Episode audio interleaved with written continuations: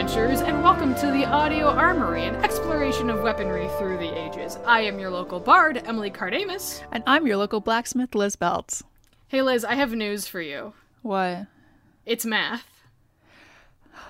Now, see, I wanted to have a joke where I said it's math, and then No! have you get all frustrated. I've stolen your thunder because it was my thunder to begin with. How dare you steal the thunder that was your thunder that I was going to take from you? I am Zeus.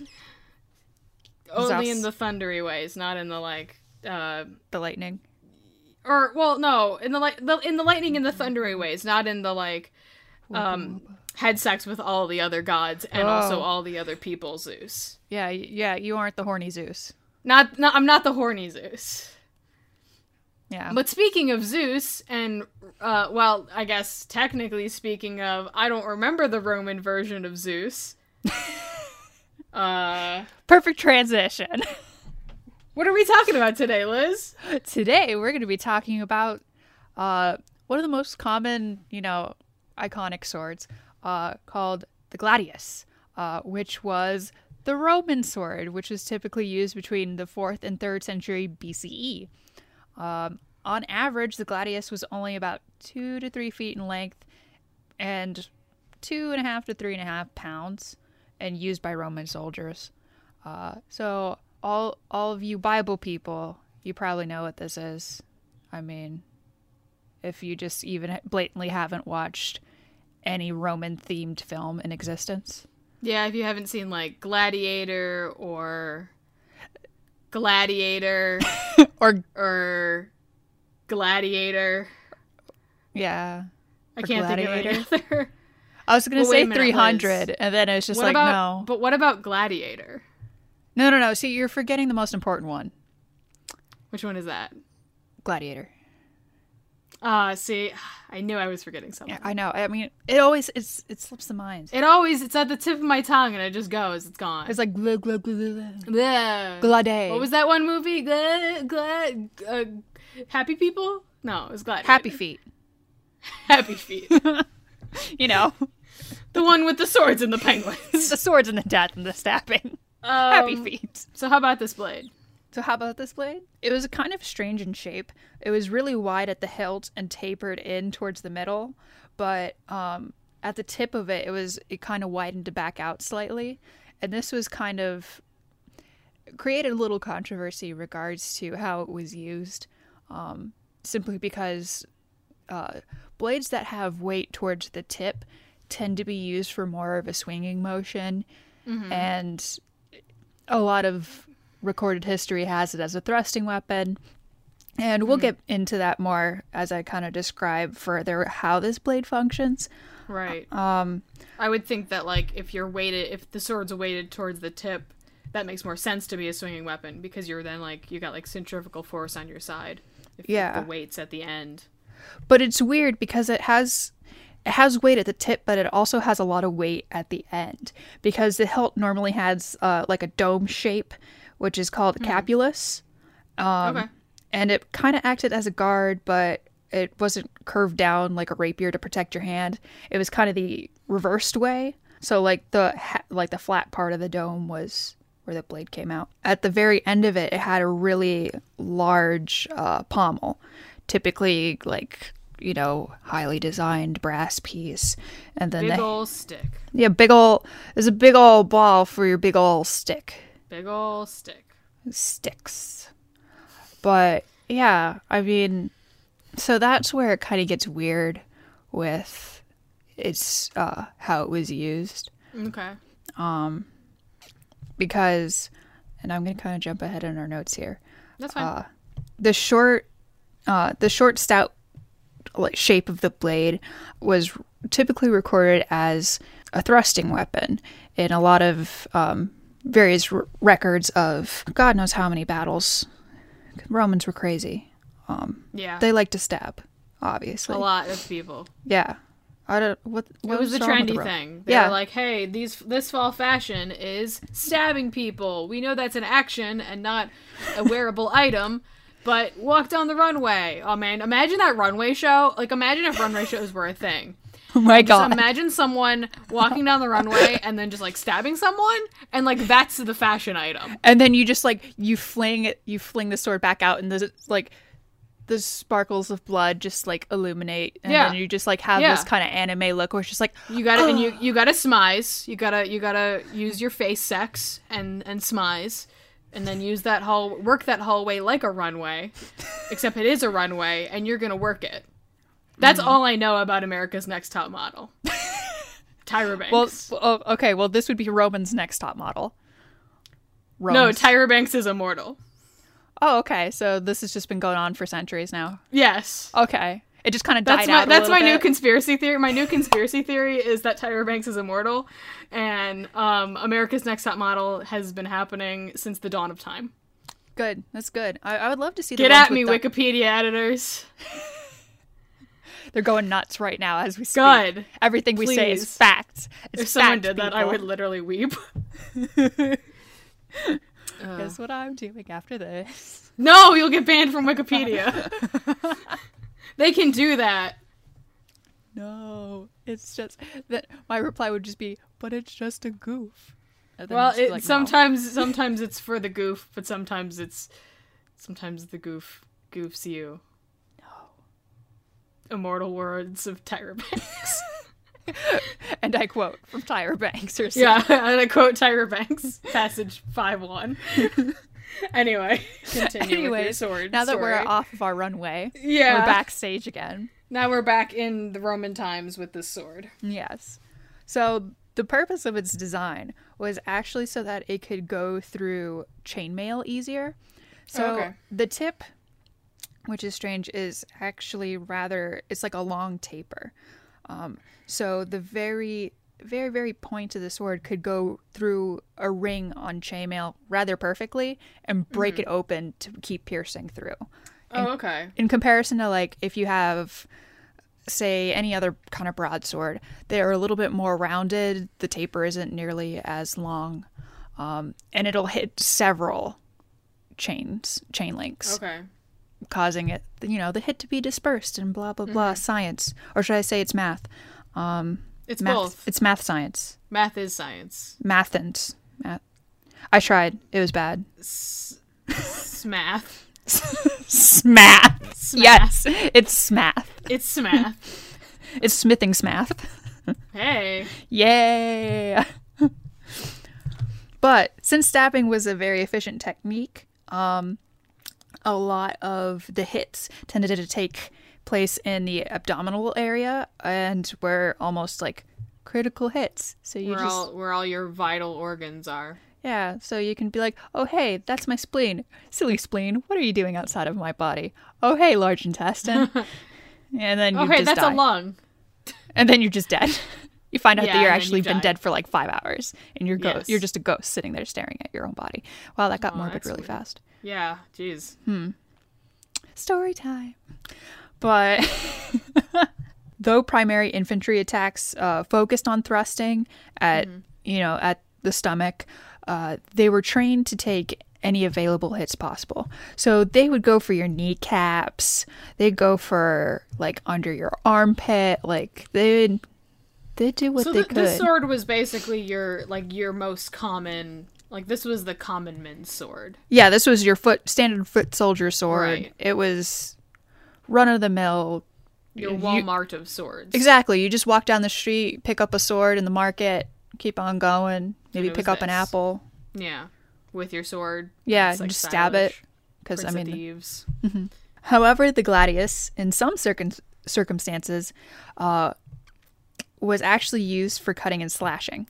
So this is a nice morbid story to go with the other morbid stories that we've had so far. Um, in the Macedonia Wars, uh, the Macedonian soldiers were absolutely horrified to see dismembered bodies for probably you know obvious reasons it's it's a dismembered body it's, it's not how it's supposed to be so roman soldiers specifically went out to hack away at them so to make it just as gruesome looking as possible Right, right. It's a fear tactic. yeah it's exactly what it was Tactic. and it worked Yeah.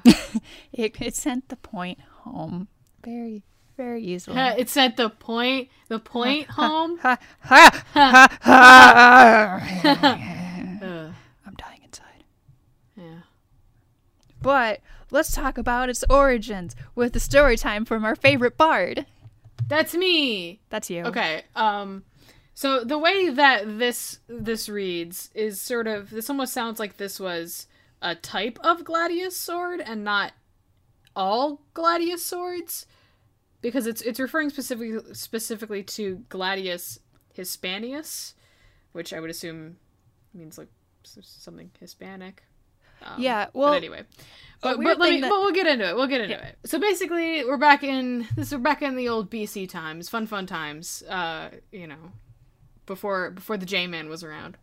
Uh, and this is a story of one Titus Manlius Torquatus. Torquatius. I'm not quite sure how that is pronounced, but it's like torque, you know, because it's twisting, and, and that'll be fun later. Uh, but basically, he, he accepted a challenge uh, to single combat uh, by a large Gaelic soldier um, at a bridge over the Anio River, where the Gauls and the Romans were encamped on opposite sides of the river. Uh, Manlius strapped on the Hispanic sword, Gladius Hispanius, and during the combat he thrust twice with it under the shield of the Gaul, dealing fatal blows to the abdomen. He then removed the, the Gaul's torque and placed it around his own neck, hence the name Torquatius. That's nasty. Yep. That's nasty. It's gross.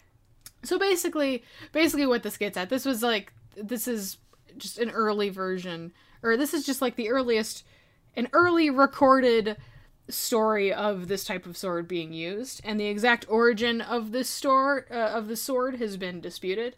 Um, it probably descended from Celtic swords, and but no one quite, no one's like quite sure, like if it descended from like the Punic Wars or through the Gaelic Wars or through probably you know a bunch of other things you know we're going off of you know records that are um who knows how accurate they are and obviously society is totally different. It's very difficult. When you get into any archaeology of any sort it's difficult to make any uh, true calls because you are viewing things through the lens of your world and the lens of the past world is probably totally different. So you can't quite you know be sure on these things. But yeah. This guy, so basically, this guy stabbed a guy in single combat. They dueled, and Duel. the other guy, this guy, the the Roman guy, won because he stabbed him. In the guts. So And much gut stabbing. Put uh, put the thing around his neck. Yeah. Put the I probably said, and I want to apologize because I probably pronounced a bunch of these words wrong. But I don't. It's Roman- okay. I would have done worse. Latin is hard. Latin is difficult. This is true. So hey, Liz, tell me how this sword's made. So, there were a couple different processes, but the two most used processes were either it was forge welded with several metal strips, or it was actually made from a solid piece. And it would have a channel running through, or a fuller, if you might remember back from when we discussed broadswords. Um, It ran down the center of the blade. Um, in this spot, this is where the owner's name was often engraved or punched. Again, a lot like a broadsword, which would normally have um, the smith's name or the owner's name, depending. Um, in Roman times, workers reduced the iron and uh, the iron ore in what was called a bloomery furnace, and this furnace was essentially a large dome-like shape made of clay and and or stone, and at the bottom had pipes that allowed airflow um, to occur and feed the fi- and feed the flame. Um, a large opening would be at the bottom, and this is where you could put the ore in, so it could be smelted by the coal and get rid of all the impurities. Um, the resulting pieces that came out from this uh, were called blooms. Uh, they were from there further worked to remove more slag inclusions um, from the surface. Um, the five strips varied in carbon content. So much like a katana, um, it had different um, different layers of carbon to give it strength and flexibility.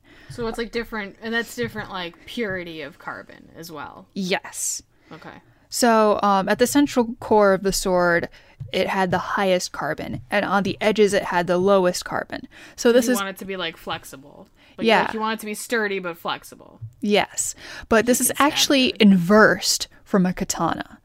So what's strange is the stiffest part is in the center. The least flexible part is in the center, and the edges were low carbon, which allowed it to be um, more flexible.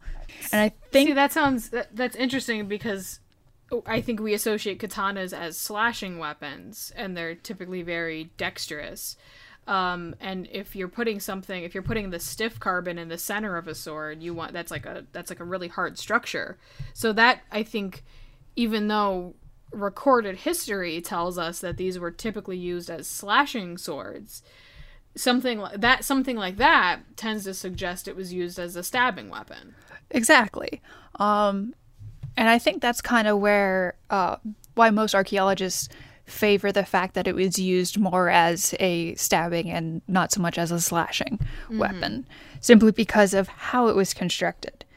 Um, but since this had a variance of carbon content, um, especially the low carbon, um, since it was a lot more flexible, it had to be annealed in a very specific way, which I couldn't find a whole lot of information on how they went about it.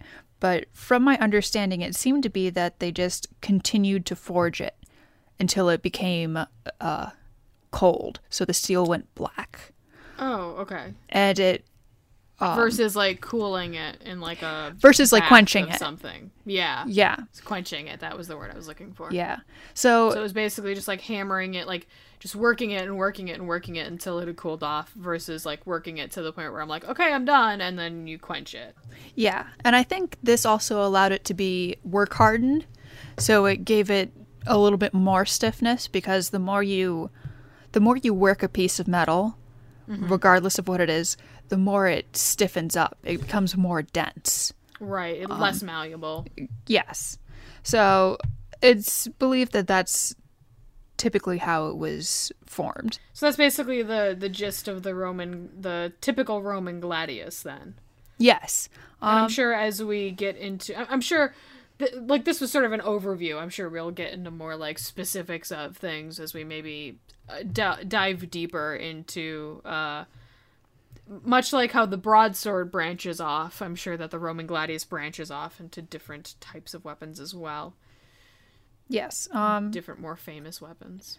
like the Hispanic version of it. Like the Um, Hispanic version of it, which that guy used. Yeah, to stab another dude. Titus Titus Andronicus. He's not Titus Andronicus, but I'm gonna call him that now. Good job. A plus. Oh, 10 out of 10. It's math. it's, well, it's about eating people. Oh. You didn't know uh-huh. about that Titus Andronicus was a play about cannibals? No, I don't Titus know. Andronicus is totally a play about cannibals.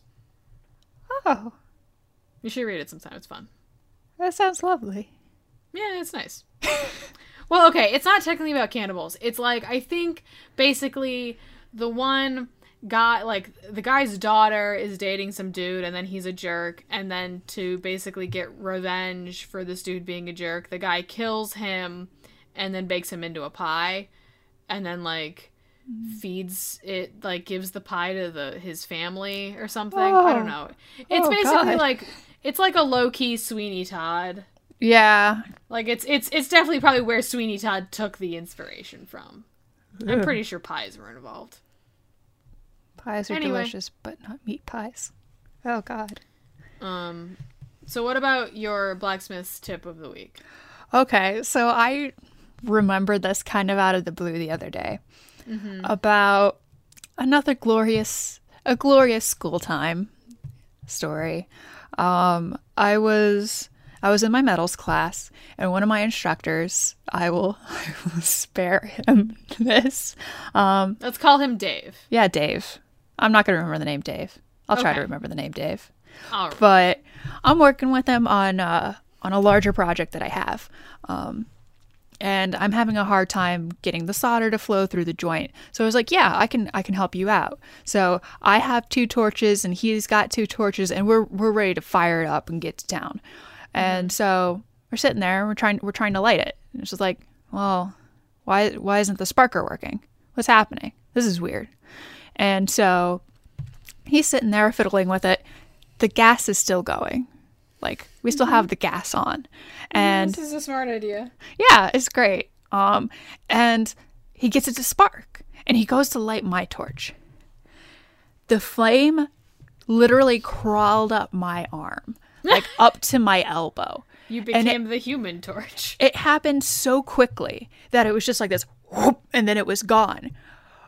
And we were both just like, "Oh God!" And like we, we like both panicked, turned off the torches immediately. And he was like, "Oh my God! Oh my God! I'm so sorry! I am so sorry." He's like, "Are you okay?" and I'm just like, I like look down at my arm. I smell the burnt hair smell. I'm just like, Uh. "Oh hey, I got a free waxing." and then he was just like, "Oh okay, okay, okay, good." I'm just, I'm gonna sit down for a minute and then we'll try this again. So like, it just goes to show don't leave the gas running. Yeah, always always be aware of what you're doing and don't try to light things when gas is slowly starting to fill up that space. Because boo. Yeah. I think we need to do a special shout out to the person that recommended uh the Gladius to us though. Yes, yes. I want to say a thank you to um, their Twitter display name is Lorenzo Zoil. I don't know if that's your actual name, but I'm going to assume it kind of is. Um, which is at VV the Flash VV on Twitter, um, who suggested the Roman Gladius to us, and um, as well as a couple other like uh, deviations that I'm sure we'll get into later. This was just like an overview. Uh, so thank you again for that suggestion. Um, if you have, if anyone has any suggestions or comments or feedback, uh, you can reach us on Twitter um, at Audio Armory Cast, or you can email us. Um, that's audioarmorycast at gmail.com. Uh, you can reach out to us personally on Twitter. I am at Corrupted Gem. Liz is at Liz Beltz. That's Liz with two Z's. Um, I'd like to thank uh, Samantha Hogan, who provided our intro and outro music. You can find her work at samanthahogan.com, or you can find her on Twitter at s uh, at s hogan underscore composer. Um, we're also on iTunes, so if you are listening to us through your Magic Apple device, uh, feel, you know, leaving us a rate and review thing would probably be really helpful. And even just like you know, telling people about the show, uh, word of mouth is is kind of how we survive. So that means a lot to us, and thank you very much if you do that. Um, did I cover everything? Yeah, I think that covers everything. All right, yeah. Uh, so our next episode will be two weeks from now. Um, and until that time, I have been and always will be your illustrious bard, Emily Kardamis. And I will forever and always be your local blacksmith, Liz Beltz. And as always, Don't throw don't rocks throw at birds. birds. Don't don't do that. No. Also, don't impale people. Don't. Yeah. Please. Don't That's impale murder. birds. Don't That's impale murder. birds. It's bird murder. Birder.